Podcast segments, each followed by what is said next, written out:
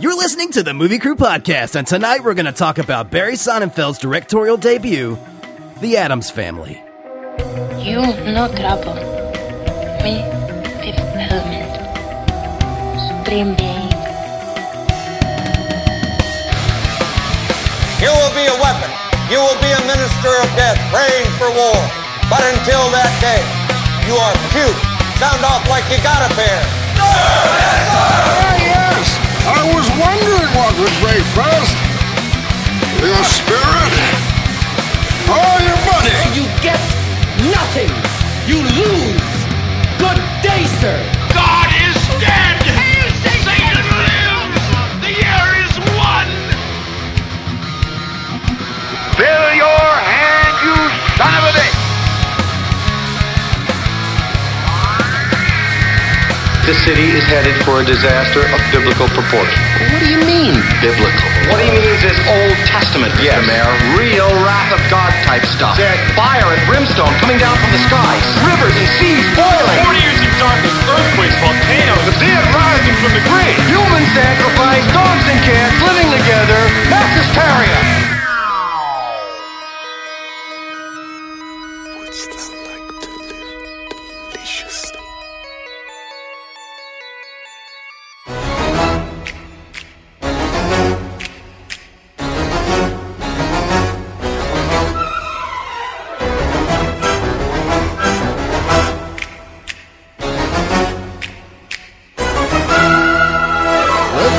Podcast. We're your host. I'm editor Brian Elkins. With me here tonight, cinematographer Jared Callen. How you doing, Brian?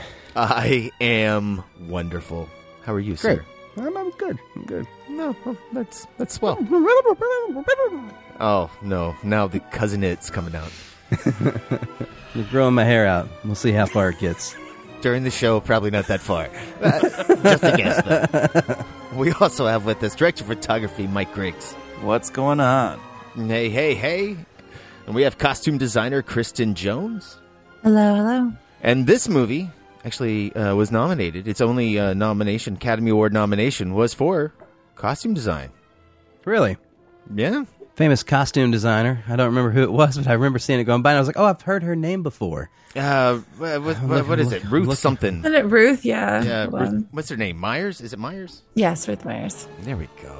I can't tell you anything she's done off the top of my head. Outside of this movie. Well, according to the IMDb and my really slow Google connection, she's known for L.A. Confidential, The Golden Compass, The Addams Family, and Compass. Emma. Okay. Beyond the Sea also. That was a fun period piece. Beyond the Sea. Yeah. Yeah. The costumes and production design are definitely, I think, highlights of this film. And the cast. Impeccable casting. Yeah, I'll give you that. I agree. It's wonderful. No, it's really beyond wonderful. Like, I swear, like, Morticia and Gomez, like, you believe that romance, that love, like, even when it's absolutely ridiculous and the situation is very normal, and they're so over the top, and they're almost, like, fucking God, in the middle of places. Yeah. Public Oh, it's so great. Man. They just really love each other, you know? Like, they're really, really into each other. And I think that's really sweet. Well, honestly, they're both very passionate people. And they're not just passionate about each other. They're passionate about everything that they do. And I think that is what makes them such great characters. Yeah, that's a good point. And really good parents, too. These are amazing parents. Very supportive of their children. Yeah, very involved, for sure. Yeah, always make sure you take the larger knife. Yeah. What the fuck was that? That was like a meat cleaver on a goddamn baseball bat. It was ridiculous. Is that for your brother? No. Use this. Yeah, watching it now did make me think. Like, I don't know if these jokes could be pulled off in a PG film. Or this was PG-13. Was it? I think it was. I mean, I would be really surprised if it was PG. Well, you know, like, just like having Pugsley like take the stop sign, and you know they had a lot of the execution via a self-made electric chair. I don't know that you can make out that much in a PG film, though. Well, they didn't kill Pugsley. Like he got shot in the face with a crossbow. electrocuted, hacked to death. They can regenerate or something. They present as just ghoulish normal people, but they're actually monsters apparently, or I don't know. I don't know what they are. Oh no, actually, the Addams Family is rated PG for 13. Language and creepy content. Nope. PG-13 according to the IMDb. Oh, okay. Well, not according to this parent's guide, but that's fine. Uh-huh. Maybe I wonder if it's been re-rated. It's a modern PG. I have no idea. Well, the poster shows PG-13. Oh, okay. Yeah. Then never mind. Yeah, I was gonna say I don't think that you can have that much like making out and moaning in like just a PG movie. No, I'm serious. No, it's just I was just thinking about all the times Anjelica Huston's like, oh. Like, because I know that they have like the electric chair and all of that, but like I feel like in America, like that would like squeak by the ratings. Definitely America not. America does not care about violence. If you got a boob in there, it's PG-13. Yeah, that's true. But this is this violence with kids. For some reason. Even better. The best kind, apparently. Yeah. Well, like that's why like you don't see like Looney Tunes that much anymore because parents had a conniption fit about the violence in Looney Tunes cartoons, which is kind of ridiculous. Because every kid wanted an anvil for Christmas. You didn't get to drop one on your kid, brother? Oh, things that we missed out on in life. Mm. Yeah, because if you drop a brick on somebody's head from a, it'll probably kill them. Even from the top of a tree or whatever, they're dead. It's not gonna bounce. One to good, it's not great. Yeah, or at least a very healthy concussion. Or if you pour boiling oil down onto Christmas carolers, they'll probably survive as well. But it was actually probably like hot chocolate or something. They were just trying to be helpful. Oh sure, yeah. Warm them up. Why were those Christmas carolers facing away from the house? I don't know. Maybe they didn't answer the door, and they were just like, "Well, we can't sing to anyone, so we'll just sing in a group out by this creepy house. Bring a little cheer." Like I understand the theatrical purpose of staging them facing away from the house, but like there's so many ways they could have done that. Could have been a big group. Could have been a big circle. The same reason that they were staring into the camera. Oh, okay. That's fair. Sure. Yeah, sure. A couple of those people couldn't handle it. They were like, wait. They were like, there's a camera going past. Oh, my God. My man. Fa la la la. I like that opening shot, though. It's great. The opening two shots. Yeah, the dissolve ruins it, but, it's still really cool. Yeah, I wish they would have nailed it properly. They hide it in between some, some credit text on screen. It's fine. What do you think about that, like, hand-drawn font? It doesn't hold up. All I could think of was Men in Black. Yeah, right? That's good. I know this came out first, but it just, I don't know, the titles looked exactly like the Men in Black opening. That's how I felt about like all the nighttime set stuff where it was supposed to be like outdoors and they're obviously shooting it on a soundstage.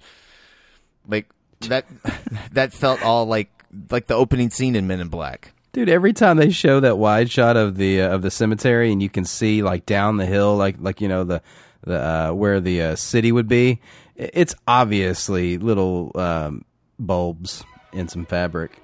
It's too close. Yeah. Like you can see it really well. It works. Yeah, Yeah. I mean, like the whole thing is a cartoon, anyways. So you let things like that pass, but upon multiple viewing, I'm like, ooh, that feels pretty bad. But there's some great times where they've superimposed the moon in some shots. And amongst the trees, or you see the clouds rolling, and all that stuff looks great. Yeah, the house shots are some of the better special effects that they have in this. Because the special effects at the end are total shite. Oh, well, yeah. What are you talking about when the book opens up? The hurricane? Oh, my God. When they go full Jumanji? Ugh. Like, yeah. Yeah. Yeah, that's not great. Hurricane Irene.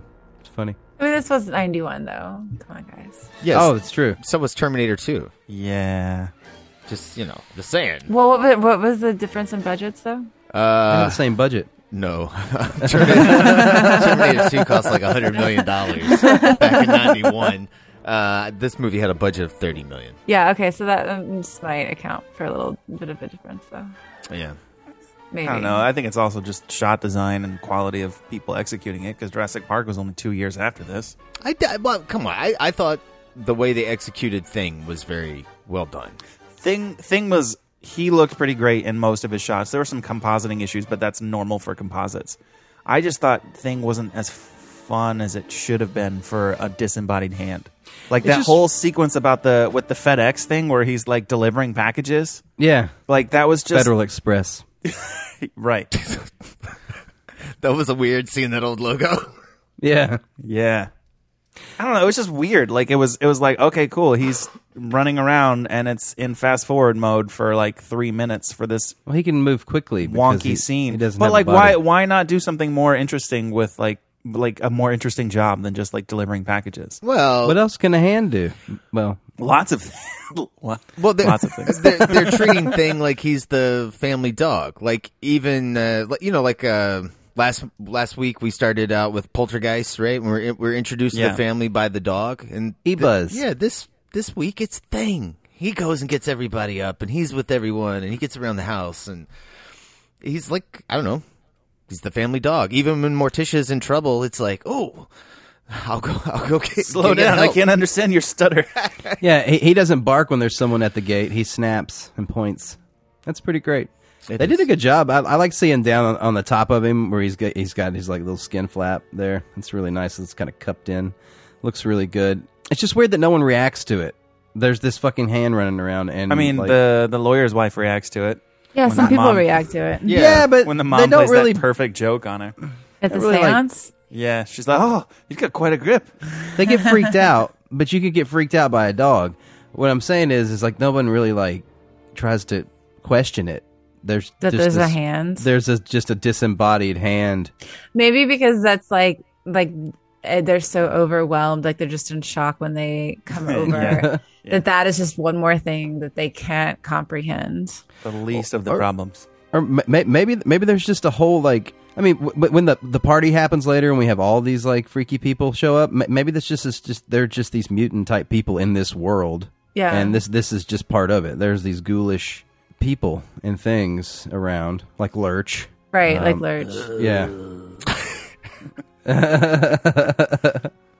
the TV show, he used to talk, but in this one, he doesn't. Yeah, because apparently in the TV show, the actor who played him like improvised a line, and the producers were like, "Oh, that's funny. We should make him speak." So clearly, the actor was like, "Fuck this! I'm getting some damn lines. Get paid more." Exactly. I like that he doesn't speak though. Yeah, he should just be walking around and, you know, doing normal butler things. Buttling. Like playing the pipe organ while you're having your seance? Yeah. That's so badass. My butler does that. Scores everything. What great timing that they were going to be having a seance and then Fester happens to show up at the door. That was planned. Yeah, that was definitely planned. That was staged. I know. Just feels too perfect. No, that was also supposed to be perfect. The point of the seance, is to get him to show up. It was exactly supposed to be perfect, yes. They expected nothing less than that perfection. But honestly, I think everyone but Gomez was like, wait a minute, that's not how this is. Yeah. Like Morticia was suspicious at the very, like from the beginning. Gomez was the only one who was like, oh, it's my brother. It's displacement, guys. It's the most ridiculous thing I've heard. Yes. You must be right. What did you guys think of the puns and the jokes and all the macabre humor that with its very dry delivery? I liked most of the jokes. I actually only laughed out loud at like two of them, though. I really enjoyed the jokes. I have to say, the entire time I was watching it, I was like remembering when I was watching it when I was like, what, 6 or 7? And so I remember how funny they were the first time. They were not that funny this time. As an adult, it's not that funny. But I still really enjoyed like all of the little memories that I had of this movie from when I was a kid. I thought they held up really well. I found them all to be amusing. All of Morticia and Gomez's little quips, you know, unhappy darling. Oh yes, oh, completely. Yes. You know, it's so silly. But as a kid, I loved that. It was so unexpected as a child, and I had never seen anything like this. It was like, and so every time they said something silly like that, I died of laughter. It was so funny. I thought the one-liners and I don't know. I thought some of the jokes didn't age that well, but I really appreciated the sight gags in this one. like when she's cutting the heads off the roses. Oh, that's so great. That is just such a great way to start the scene. Like, have the close up of the rose and then the scissor comes in to cut it off. There's just moments like that. I don't know. I found that those held up really well. Well, what I really thought held up was the joke about Wednesday Addams, where they're talking about how her role model is their great aunt Copernica or something, and she was burned at the stake, or because she brought all the men, she was dancing naked in the street and then got a bunch of men or something.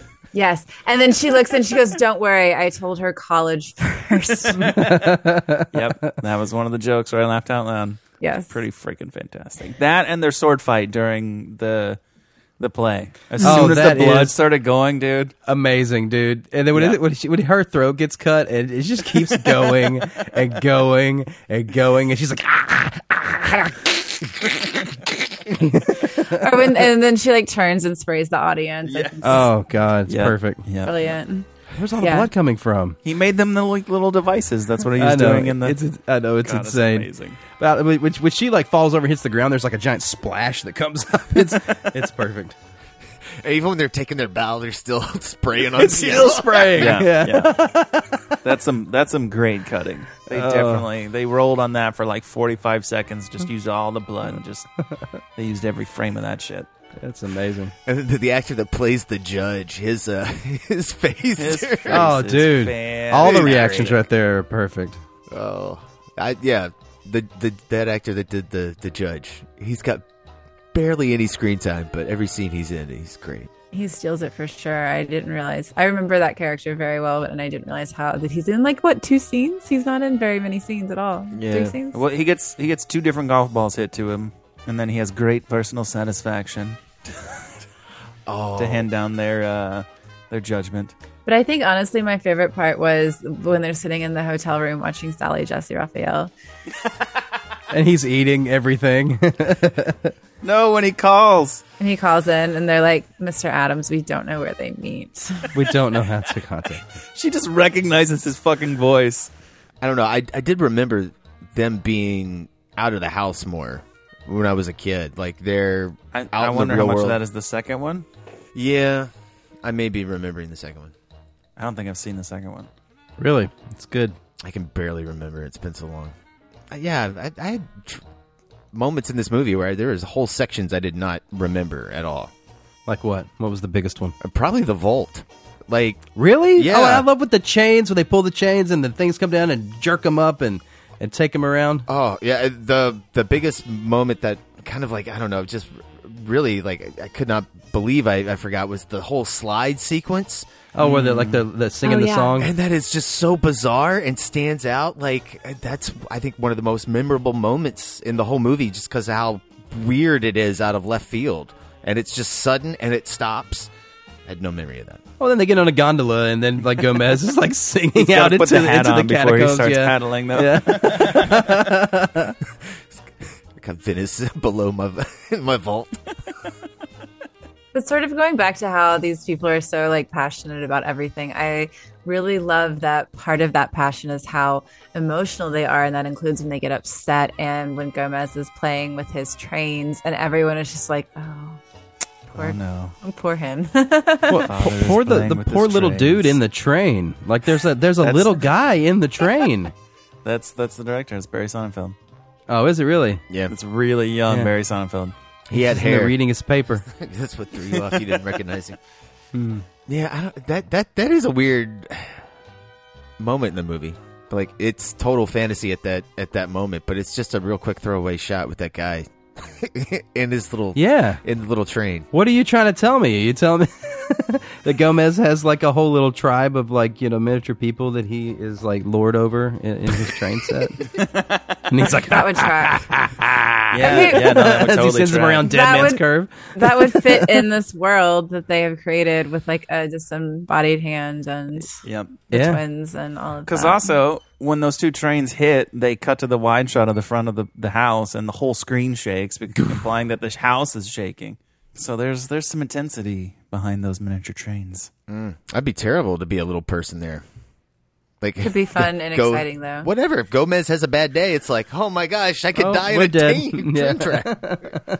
Yeah, I mean, how's that any different than? Come on now, we could all die in a train track tomorrow. Come on. Not because somebody had a bad day, though. You don't know that. Yeah, actually, it could exactly be because somebody had a bad day. Displacement. What do you guys think of Christopher Lloyd in this? This is like right after 3 Back to the Future movies. I like. Looks like he gained a bunch of weight. Well, it's obviously a fat suit, but also in addition to that, you think he gained weight? Oh, his face looks big. Yeah, it does. It has a little pudge to it. I was going to... Oh, sorry, go ahead. I was just going to ask if you think it's makeup or if he actually gained weight. Oh, it's makeup because you can see the question. I would think makeup. I was going to say his. You could see his makeup in a lot of this. Yeah, I was going to say you could see the bags under his eyes, and a couple of scenes were very clearly makeup. And maybe that's just my TV and it doesn't hold up in like HD. Whatever it is, but yeah, his you could very clearly see in this, actually the seance scene where he is greeted, it's really bad makeup. The makeup, it's raining there and it's glistening. Yeah, it doesn't look good. But again, it could just not. You know, maybe in '91 it looked fine. I don't know. Because it looked so bad that I was like, surely it did not look like that, and somebody filmed it and put it on. Put it out. Like I'm inclined to think that it is a technological fault here. And actually, when Gomez hugged him, Gomez was wearing a purple suit, and I only noticed it because that was the color of the makeup. It looked really bad, and it matched his suit perfectly. Oh, no way. Yeah. What is Fester's like coat thing that he wears? It's like crushed velvet or something. It's got like long, weird. I guess it's just harkening back to his costume from the show. Yeah, I think that's for all the characters, at least in the Addams Family. Yeah, but I didn't. What did you say? Velvet? Is that what she said? It looks like it's like velvety, or I think it's got corduroy. But I'm not sure. I'm trying to get a close-up picture here. Oh, actually, it looks a little warm. It does actually kind of look. No, I see why he said velvet, actually, now that I'm looking at the pictures. I can see why you would call that velvet, but I don't think it is. What is that velvet? It's shiny. I think that it is shiny, yeah. I think that's why, but I don't think it's velvet. Well, it's been hung up in his room for 25 years. But like in some of the other photos it doesn't. It kind of depends on the lighting. I don't know. That's a great question. I have no idea what that material is. I don't think it's velvet, but it does look like velvet. I see why you said that now. I like Morticia's dress, it's all the little things hanging, and it's tight. But she, in the wide shots when she's moving, it looks like she's like kind of like gliding around. That was always my favorite. I always wanted a really long, tight dress like that so I could glide around. And of course, that's not really how it works. You can't walk in this, but that's why she just walks so slow and like little quick steps. Yes, it's true. Like, even you don't even have to have it. Like, I mean, the full length gowns are really terrible for that. But I knew a couple of people who would buy like pencil skirts, and if you don't have a vent in the back, you have to make sure that it's like a stretch material, or else you literally cannot walk. And people are like, "Oh, I don't understand how like everyone used to walk on these." Well, it's because they had vents in the back or else you can't move your legs, and you literally have to take tiny baby steps. And that's what Morticia was doing in this, but she made it work. It looked really good. Yeah, I did not question it once. No, not at all. No, that's actually, I think that's Anjelica Huston's like brilliance here, because she made it fit the character so well that you don't even question how she's moving and how she's so graceful, even when she's like, yes, cutting roses off of the flowers. Like, everything she does is just fluid. It's so fluid, and I love her movements in this. Especially with that light in her eyes the whole time. Oh, yeah. There's always little slashes across her face. She's really sexy in this movie. Yeah. Yes. Yes, she is. I mean, I think they all... Gomez is also, like, he's...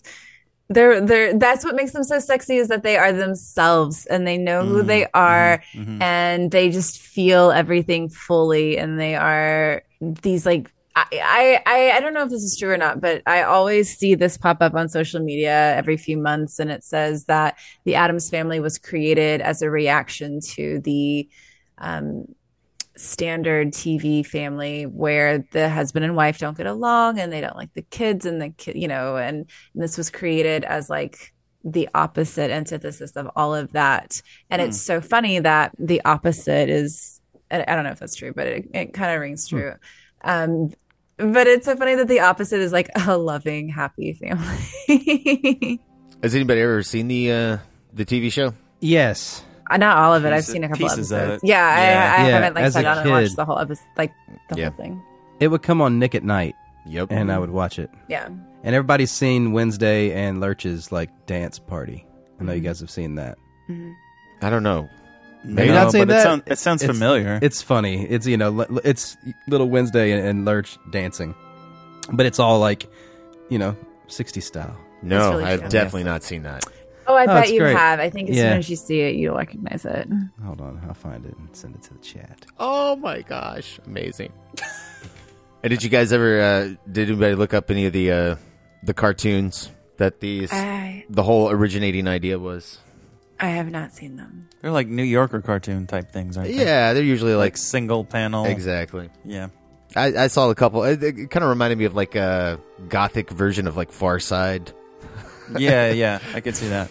Cartoons, they're pretty all right. It felt like most of the gags in this film were like pulled directly from a panel. In fact, the whole movie felt like a string of individual like panel type jokes that they just found a plot to wrap around them to make it into a movie. There is a lot of stuff though. I was surprised, like all the stuff they cram in this movie. It's a lot. Yeah, all the gags and the runtime is like it is a lot. It's nonstop. I mean, I remembered the Sally Jesse Raphael scene, and like I remember pausing it at one point, and I think I had like 25 or 30 minutes left, and I was like, maybe this was the wrong movie. Maybe this was the second movie. Oh, but I did. There was the little Easter egg that the Girl Scout in this, where Wednesday's like, are there real Girl Scouts in your cookie? Oh, that is so that great. That was a good joke. She's in the next movie. That's she is. I didn't realize that was her. Yeah. I realized that on this viewing as well. I was like, holy shit, that's the little like bitchy girl from the second one. Wait, the Girl Scout comes back? Yeah. Yeah, she's in the second one. She's like the when they go to the summer camp or whatever, she's like the leader of all the popular girls. Nice. Yes. She's actually really, I mean, her character is like not fun, but she's really a good actress. She's a great character. I sent you guys the dancing, so you guys can party. Well, let's go watch this, and we'll play the trailer for Barry Sonnenfeld's Addams Family, The Addams Family. Sorry, it's contagious. Drop the "the," and we'll be back. When we first met years ago, it was an evening much like this. Magic in the air. A boy. A girl. An open grave. You were so beautiful. Pale and mysterious. No one even looked at the corpse. Ah! Miss! Wednesday, play with your food. Is this made from real lemons? Yes. I'll buy a cup if you buy a box of my delicious Girl Scout cookies. Are they made from real Girl Scouts?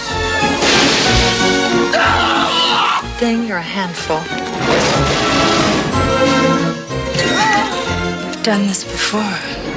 This holiday season, they'll make you feel right at home. Last night, you were like some desperate howling demon. You frightened me. Do it again. The Addams Family. Sorry, but you'll have to wait until November 22nd. All right, we're back. That was the trailer for Barry Sonnenfeld's The Addams Family. We have to wait to November 22nd, guys. We're so close. Yeah, man. We can't talk about new business until the new quarter. Oh, I get that reference. Them's the rules. Do you get that reference? Yeah, because I just watched this movie. Oh, I thought you were saying that it was a reference from something beyond the film. No, sorry. Sorry, Jared. No, got nothing for you. I like that. Like Tully kind of, he obviously has been dealing with the Addams Family for a while, and he's kind of in on it. He knows how to sword fight and shit. But his wife is totally oblivious. It's like he's been keeping it from her or something. Yeah, probably. I wonder how many suits he's tried to make the Addams buy for him after sword fighting like that. Or getting caught in the gate. Oh, he's tussling with gate. He's romping with gate. Romping. He's bit by the bear rug, which loves to bite people, apparently. I love in the cheesy end where everybody's in the tornado, the rug is biting at his ass. I mean, the house is alive. It's kind of fun. Yeah. The whole house. Yeah, the gate should have come back at the end. I guess the gate opens up for him when Gomez comes in. Yeah, I guess that comes back. I like when they leave and they get kicked out, the gate goes, ho, ho, ho, ho. They had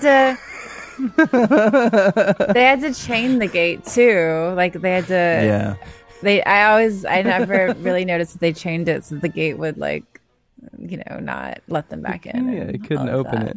Yeah. It was sad. It was very sad. With their cardboard sign, Addams Family, keep out. Yeah. Ridiculous. Oh, my goodness. Well, we talked about this movie looking good. It was shot well. We got to talk about the revolving door of the cinematographers. The credited DP, the guy that originally shot the movie for 30 Days, Owen Rosman from The Exorcist fame, The French Connection, bunch of wonderful movies, left the production. Like, just quit? Yeah. Like, he shot the first Exorcist? Yeah. Shot the very first Exorcist. That's movie. Awesome. Yeah, he quit. I'd have to go look at the film. But I want to say he quit to go work on a Lawrence Kasdan movie. I want to say it was Grand Canyon, but not 100% sure. He left. Nobody really knows why. And Barry Sonnenfeld doesn't talk about it on any of the extra features on the disc. He just picks up and starts. He just started shooting for himself. Well, no, they got another cinematographer to come in, and the motherfucker was hospitalized after 2 weeks. He goes hospitalized. Goes into the hospital. Barry Sonnenfeld, like, on his directorial debut, ends up shooting the last 3 months of this movie. Which, oh my God. Can you imagine for a comedy? Like, think about that. First cinematographer shot 30 days, then 2 weeks, and then Barry Sonnenfeld wrapped up another 3 months. That is a ridiculously long schedule for a comedy. God damn, 3 months. Plus, they already shot for like 30-some days. Yeah, that's a long schedule. It was taking so damn long. There was a lot of... I mean, not just, you know, with all, like, there was a lot of hair and makeup, and also, you know, the hand. They had to do all those shots like twice. Yeah, exactly. Yeah. Like, there's a lot of stuff that goes into this. A lot of these practical effects. Yeah, and they're working with kids, so they have a shorter schedule. Mm-hmm. That was implemented by then. And like, I know I just said this, but I'm going to emphasize the fact that these people were in hair and makeup for hours. The grandmother had prosthetics, all of the wigs, all of the costumes. There was a lot. I don't think there was a ton of time to shoot, honestly. When you look at everything that they're doing, and that's not even counting the personal issues, like the people quitting and being hospitalized and all of that. Yeah, Raul Julia got I guess he ruptured his eyeball or something. What? Oh, God. Yeah. Something happened. Yeah. He was Didn't he have like cancer or something like that? And he died right after this release? Was the second one. Oh, the second one. Oh, okay. Yeah. Yeah, unfortunately, his last movie was Street Fighter. Oh, that's right, because he was M Bison. Yeah. What a great way to go out. Not really. Terrific acting. Lasting legacies. End on Street Fighter. Yeah. No, he looks good in that red kind of like leather suit thing that he's wearing in that. Looks good. That does have one of my favorite stupid lines of all time in that movie where he's like, yes, because he's the bad guy. He's like, M. Bison, I made you. When I came to your village, I made your life. It was the day that gave you purpose. But for M. Bison, it was Tuesday. So dumb. But he even delivers those terrible lines well. He's such a great actor. He is a great actor. Too bad he got cut short, man. Yeah. I just like how, like, he's so likable. Like, everybody's so likable in this. And he's so pure, you know? And he's just like, man, he's just into everything. I don't know. Everybody makes you love him. Like the whole time. you're just like in on it. Like if you let this movie take you over, it's just a hell of a ride. I wish I had gotten there. Really? Yeah, man, I was fucking bored in this. Oh, wait, you've been holding back this entire fucking time. I was honestly was waiting for it. The whole time I was watching it, I was like, Mike's going to hate that. And and no, it was very amusing, and it's more fun to talk about than it was to watch. I watched it on Saturday or Sunday, and I was kind of half watching it and half like reading Twitter or some random shit. Maybe that's your problem. You're just not, like... No, it was just not engaging. And then I watched it again tonight. And I was just like, yeah, no, there's just... Maybe you don't like comedies. Oh, that's the problem. I don't think there's enough joy in your heart, Mike. I think that's the problem. Like, I think we've corrupted you so much that, like, you actually, like, really like the blood scenes. But the rest of it, with the standard comedy, you're like, meh, it's okay. It's not exciting enough for him. If they had blood squirting in all of the scenes, it would have been better. That's what you're saying? That's your thing? Yeah, yeah.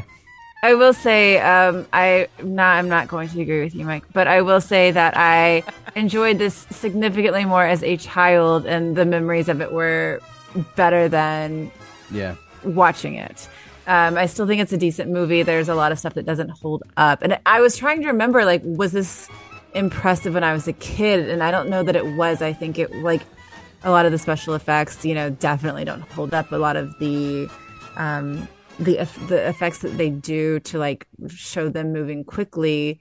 It's not that I was, like, impressed by that as a kid. It was just kind of like, but as a kid watching this, that it was so cartoonish that it worked. And I don't know that as an adult, I appreciate it as much. I think this is still very much a kid's movie. And I think that is, I can't fault it for being a kid's movie, but, like, as an adult watching it, it is not as much fun to watch it as an adult. Man, I cannot wait for you guys to rewatch fucking Hook. I'm telling you. See, I can't wait either. That was let's do it. Let's do it right now. Yeah, because that movie came out. That was supposed to be the big hit of Christmas of '91, and this movie came out and almost outgrossed Hook. Hook is an infinitely better movie. I think this movie is the one that holds up better. Oh, fuck you. Having rewatched both those movies within a year, I think this is the one that holds up better. I think this the child comedy actually feels better in this one. Like, it feels more placed and more. Everything feels more genuine.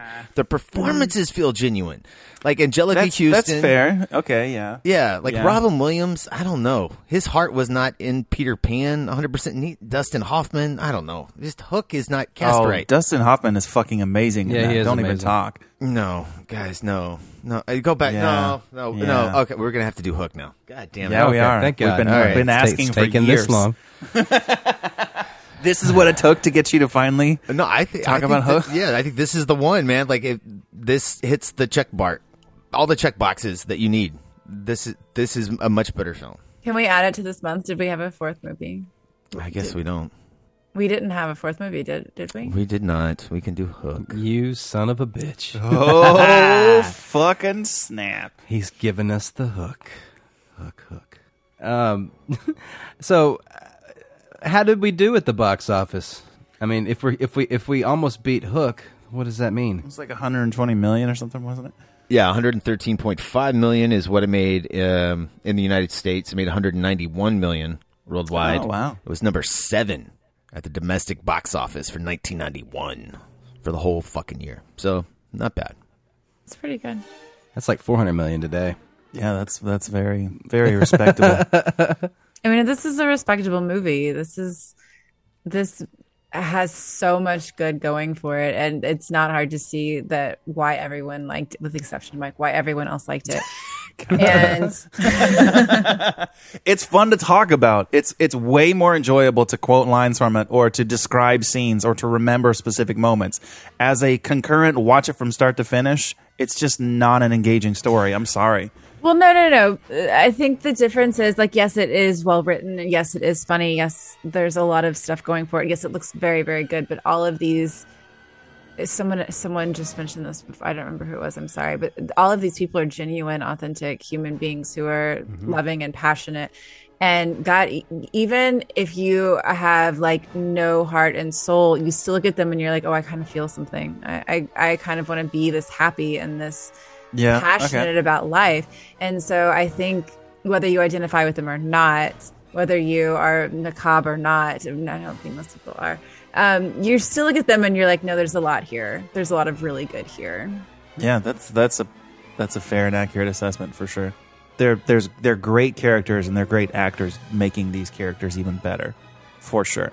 But as a movie, it's just little pieces that are just kind of duct taped together as a whole story. I just don't think it works. It comes from a TV show. What are you talking about? Well, no, it doesn't even feel like it's a TV show that's gotten extended. It feels like it's little vignettes, and we're just watching like little sketches that someone like wrote, like the original comic. It feels like here's a one frame comic that you have a setup and you have a joke. It's a visual setup, and then you get the punchline from the dialogue. Hey, they're trying to find things to take to the auction, and then they open this up this cabinet, and they're like, Uncle Knickknack's winter wardrobe, Uncle Knickknack's summer wardrobe, Uncle Knickknack. Perfect, amazing, right? Great little moment. Joke. Yeah, doesn't move the story along. Bullshit. It shows the kookiness of the family. They're creepy and they're kooky. You're learning about the family, so then when Fester doesn't fit in, you really know why he doesn't fit in. You have to learn who these people are so you know why Fester is an imposter. That's fair, but also that was one of the reasons why I rewatched it again tonight was to see how much like foreshadowing and implication and nuance there was to Fester and his character and whether or not he actually fits in. Was it planned the whole time? Did he actually know the whole, but there's a lot of stuff in there. He knows the mamushka. Well, like when he unpacks his bag really. And he's pulling out she's pulling out the dynamite and the poison and she's like as if we'd run out of cyanide. Yeah. That's a great joke, but that's his bag. There's nothing in there that looks anything other than just things to kill people with. And the first watch, I was like, okay, did he bring these to try and kill the Addams? Mm-hmm. Yeah, yeah, that was the implication. Blow into the vault. The second watch, I don't think so. I think that's just shit he carries around, which is actually pretty brilliant to kind of imply that no, he really is he's one of these sort of psychotic type person. Yeah, yeah. Well, so there was more nuance to it than I saw the first time. Yeah, he's definitely a psychotic type person. I mean, he did agree to go and not just steal from these people, but to go in and he kind of did. Didn't he agree to go in and kill these people? He's ready to kill them. Well, Mama tells him to do something. He does it, but the first time we meet him, he does a supernatural thing. He turns Tully upside down on the wall with a single hand. He's obviously one of these monster people. Mm-hmm. Yeah, he's a monster person. Monster. I was saying they're all over the world apparently in this world, and he's one of them. That was a different show. Also, when he interacts with Wednesday later. And when Wednesday and what's the little boy's name? Pugsley. When they're fighting and he's like, "Have you never slaughtered someone before?" And then the next scene, he's reading them "Here's ways to kill people," and he's just ecstatic about "Look, here's all the ways." I love their little facial reactions. They're really cute, but I thought that was him remembering that he's an Addams, not that. I don't think that was remembering. I think that was just his inner personhood coming out. And then our Addams coming out. Yeah. Oh, man, I'm loving this.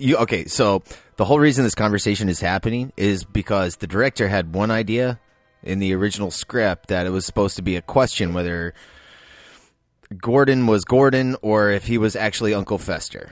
And the story goes, apparently Barry Sonnenfeld sitting around on set one day, and all the actors want Christopher Lloyd's Uncle Fester character to actually be Uncle Fester. So they talk Christina Ricci into going up and coaxing Barry Sonnenfeld to change his mind. And apparently it worked. That's why, if you stop and think about this movie, it doesn't make any fucking sense. Because they never say once that Gordon has amnesia. Yeah, that's retconned at the end. He remembers his mom. He keeps talking about, when they were young. You remember this, Gordon? I've always treated you this way, Gordon. I've done this, Gordon. All that's always said throughout the whole movie. And then we get to the end movie, and it's like, oh, no, he really did have amnesia. And it's like, well, hold up. So you want me to believe that this character didn't realize he had amnesia and he didn't realize he had amnesia? But wouldn't you never remember your childhood while you're with your mother? I don't know. A lot of logic you have to kind of just throw out the window here. Doesn't make a lot of sense. Hence why I was questioning and watching it again. No, I'm okay. Yeah, I think it's okay. I think it's there's enough crazy shit going on. You just kind of let it go. Yeah, there's. I'll agree with that. The kind of world where you can get lost in the Bermuda Triangle, and a crazy lady will kidnap you and raise you as her child. I'll catch you in a fishing net. Not if you're there on your second honeymoon, though. So I'm just, you know. That was a scene that, like, it just had so much conflicting information in it. Because, like, Wednesday Addams, like, well, nobody ever escapes the Bermuda Triangle. And it's like, hold up. Your mom and dad just said that was their second honeymoon. What the fuck is going on right now? I don't even understand. Was that a joke that the characters made in the universe and I didn't understand it? I think that, no. Because Wednesday, after she says that, there's, like, another line where she's like, I'm always, like, learning. Like, I want to learn. Tell me what happens. Because I think she made that scene that statement as a sort of a questioning of Fester. Not that that is not something that happens in that world, because clearly people do leave the Bermuda Triangle. Because her mom and dad obviously left. Right. That's what I'm saying. Yeah. I think she made that as like a I don't trust you kind of statement in an absurdist kind of way that children do. Wednesday Addams absurdist? Hmm. I do like that she sleeps like a vampire. She folds her arms up across her chest. Little Christina Ricci is so perfect as Wednesday. I love her really in this role. Her maniacal little looks when something fucked up's going on. It's so awesome. I mean, fucking Halloween when she has no costume and she's like, I'm a homicidal maniac. They look like everyone else. Just deadpan. That is classic. Oh, my God. You motherfuckers did laugh out loud at that. I did. Maybe I'm fucked up. I thought that was great. Oh, my God. Oh. Where do you think the Addams Family got all this gold from? That's a fuck ton of gold. Those are got like a Harry Potter hallways that just keeps going and going and going. Yeah. Maybe from the Bermuda Triangle where all the ships wrecked there. Oh, that's it. They're swimming down like Kevin Costner in Waterworld and bringing up gold because they can just breathe underwater. They are doubloons, so shipwrecked. And how much? Why? Like, okay, an ounce of gold is like $2,000. There's a whole suitcase full of gold. Why are their expenses so much every month? Like, what the fuck are they funding the entire like monster clan out there? They could be. Also, that's a really big house. I'm sure it doesn't have good insulation, and so their utility bills must be really high. They actually bring asbestos in. Every time that they flip a switch on the electric chair, man, the meter outside's going just spinning. Anybody got anything else? We got the ratings. I'm going to take it by the silence. That means yes. So, who's going first? I'm going to start low so you guys can come in at a high note because no one's going to agree with me. I think this movie is the production value is worth watching it. These characters are super fun. The world is really interesting. There's a lot of really, really dense elements on screen and a lot of subtle things that makes it worth trying to watch again just to look at stuff in the background. The characters are really interesting. I love the way they interact with each other. Every single one of these actors kills, and I just love how much enjoyment they have. Like you can tell they're all having fun doing these scenes. I don't think the writing is great. I don't think the overall story arc of the movie. It just feels like a bunch of, like I said, vignettes that are just kind of duct taped together, and you've got a little bit of a 3-act structure. You've got some character progression, but overall, I don't feel like it's a great story. Does that mean it's not worth watching? No. I just don't know if it is as good as everyone remembers. I think there's a lot of nostalgia for this movie. And speaking as one who didn't watch it as a kid, maybe that's why I didn't enjoy it quite as much as I wanted to. But there are some laugh-out-loud funny moments in this.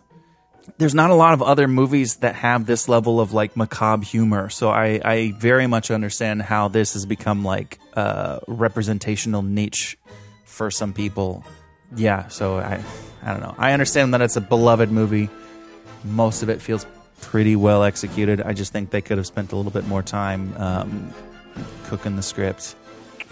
I'm gonna give it a 7. A 7. Oh, that's not so bad. You made it sound like you were about ready to bust out of like a 5 or lower. No, because did you hear him? The whole thing was how great it was. Seven. Yeah.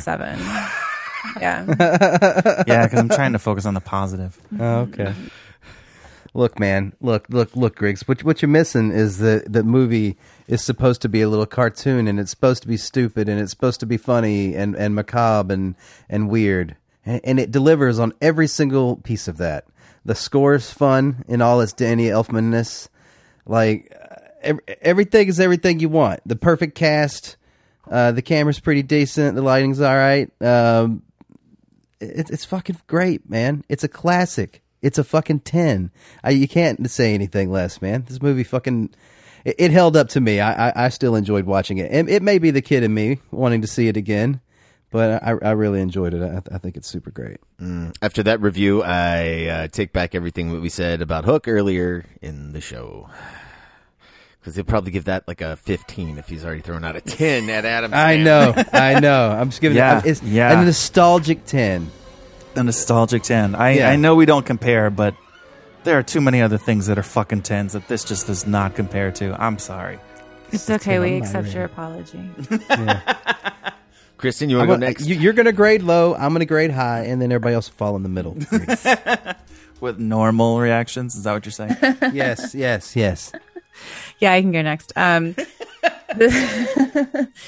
think this is a really great movie. I think the visuals are absolutely stunning. The production design, the hair, the makeup, the costumes, everything about this looks really, really great with the exception of a couple of the effects. But even then, if you look at them and you kind of forgive that it's from the 90s and you forgive that it's a cartoon-y kind of like it's almost like a live action cartoon, the way they set it up.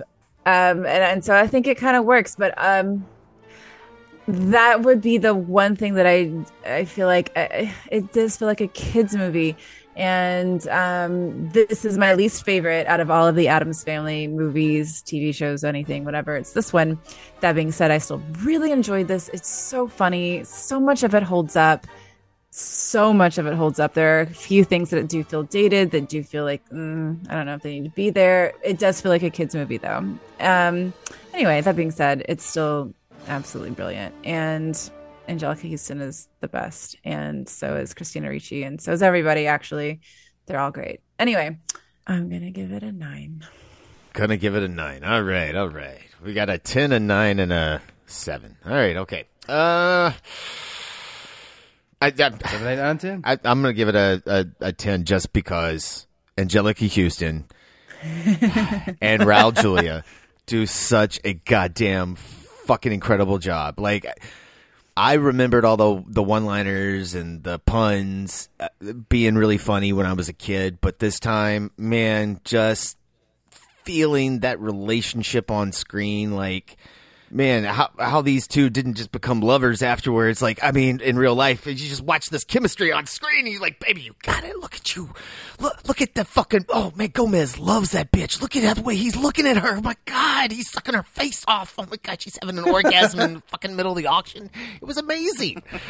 I got all the feels. No, this was fun. It looked great. Everything was good. The story was put together. Maybe it's just because, you know, we're coming off of Halloween Ends. It's just nice, like, like Mike, you're talking about this as a collection of scenes. Like, yeah, but at least these scenes, like all the characters make sense, and the continuity of characters, like, I can understand it from the beginning to the end of the movie. Man, it was nice watching something that was fucking enjoyable and entertaining again. 10. Very strong 10. The movie's peppered with amusing sight gags and one-liners, but the disjointed script doesn't cohere into a successful whole. So saith the Griggs. Rotten Tomatoes. Are you just reading my review back to you? Rotten Tomatoes brings us in at a 66% all around. 66%? That's right, Griggs. Wow, sounds like world. Other people are also Fuck sensible. You.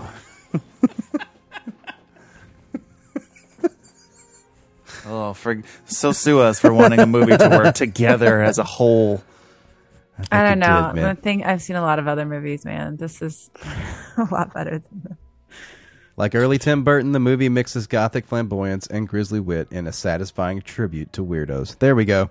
All right. That's what you're looking for. It did have a very strong Tim Burton feel running throughout the whole thing. We didn't even talk about that. Goodness. How much of Tim Burton were they just really wanting to channel for this film? That's okay. Yeah.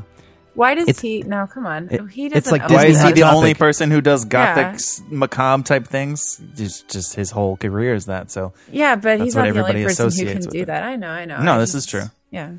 It is nice to see a movie of this sort of dark, quote unquote, style that's not a Tim Burton film. I'll give it that. I agree.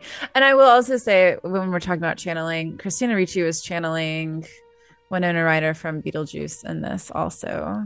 I feel that. Yeah, I felt that. After I saw that, I was like, that makes a lot of sense. She also went to go on to work with Tim Burton and Sleepy Hollow. Look at that. Oh, my gosh. It all comes back to Tim Burton. Oh! Yeah, it's good. It's good. That's it. I like Sleepy Hollow.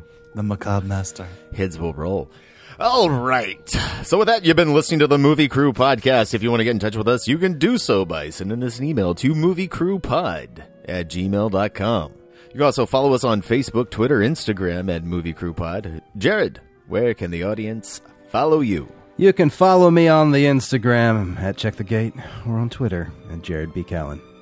And Griggs, where can they follow you? I'm on Instagram and Twitter at Griggsy Media. That's Griggsy Media. And Kristen, where can they follow you? You can follow me on Instagram at Kristen Magdalene. That's Kristen with a K and an I. And you guys can find me on Twitter at Elkins Edits. And we're going to close out the show tonight. Oh, how many of you guys thought that this was a Danny Elfman score for real? Yeah, I legit had to look it up because I was like, why is this Danny Elfman? Yeah. I missed the credit the first time and I was just like, man, this has got to be Danny Elfman. It's got to be. It was not. It was Jerry Goldsmith. No. No, at this time that would have had some synth or something in it, like Gremlins. So we're going to be closing out the show tonight with what are we going to do? Let's do track number one.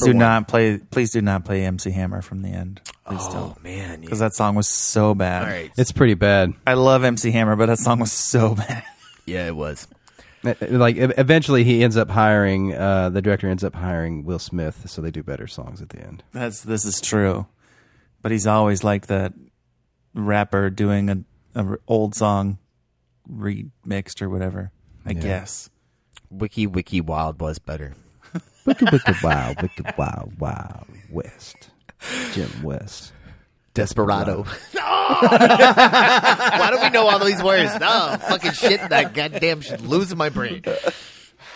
Taking up too much space. All right, so we're going to be playing track number one from the Addams Family soundtrack titled Deck the Halls, Main Titles. And this is from composer Mark Shaman. Enjoy. Deck the halls with boughs of holly, fa la la la la la la. 'Tis the season to be jolly, fa la la la la la la la. Don we now our gay apparel, fa la la la la la la. Troll the ancient Yuletide carol, fa la la la la la la la la.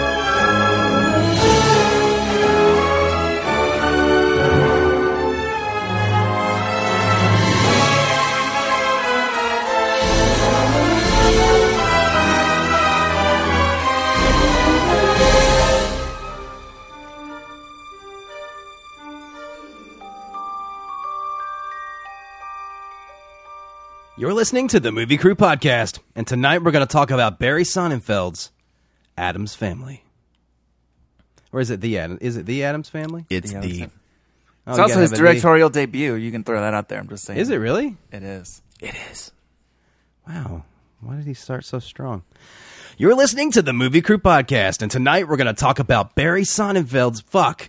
You're listening to the Movie Crew Podcast, and tonight we're going to talk about the directorial debut for Barry. Fuck. You can't just throw that on me. Like I let me work it out real quick. Barry Sonnenfeld's directorial debut, The Addams Family. You're listening to the Movie Crew Podcast, and tonight we're going to talk about Barry Sonnenfeld's directorial debut, Addams Family. The Addams Family. There's no the. It's cleaner. Fuck. You're listening to the Movie Crew Podcast, and tonight we're going to talk about Barry Sonnenfeld's directorial debut, The Addams Family. For fuck's sake.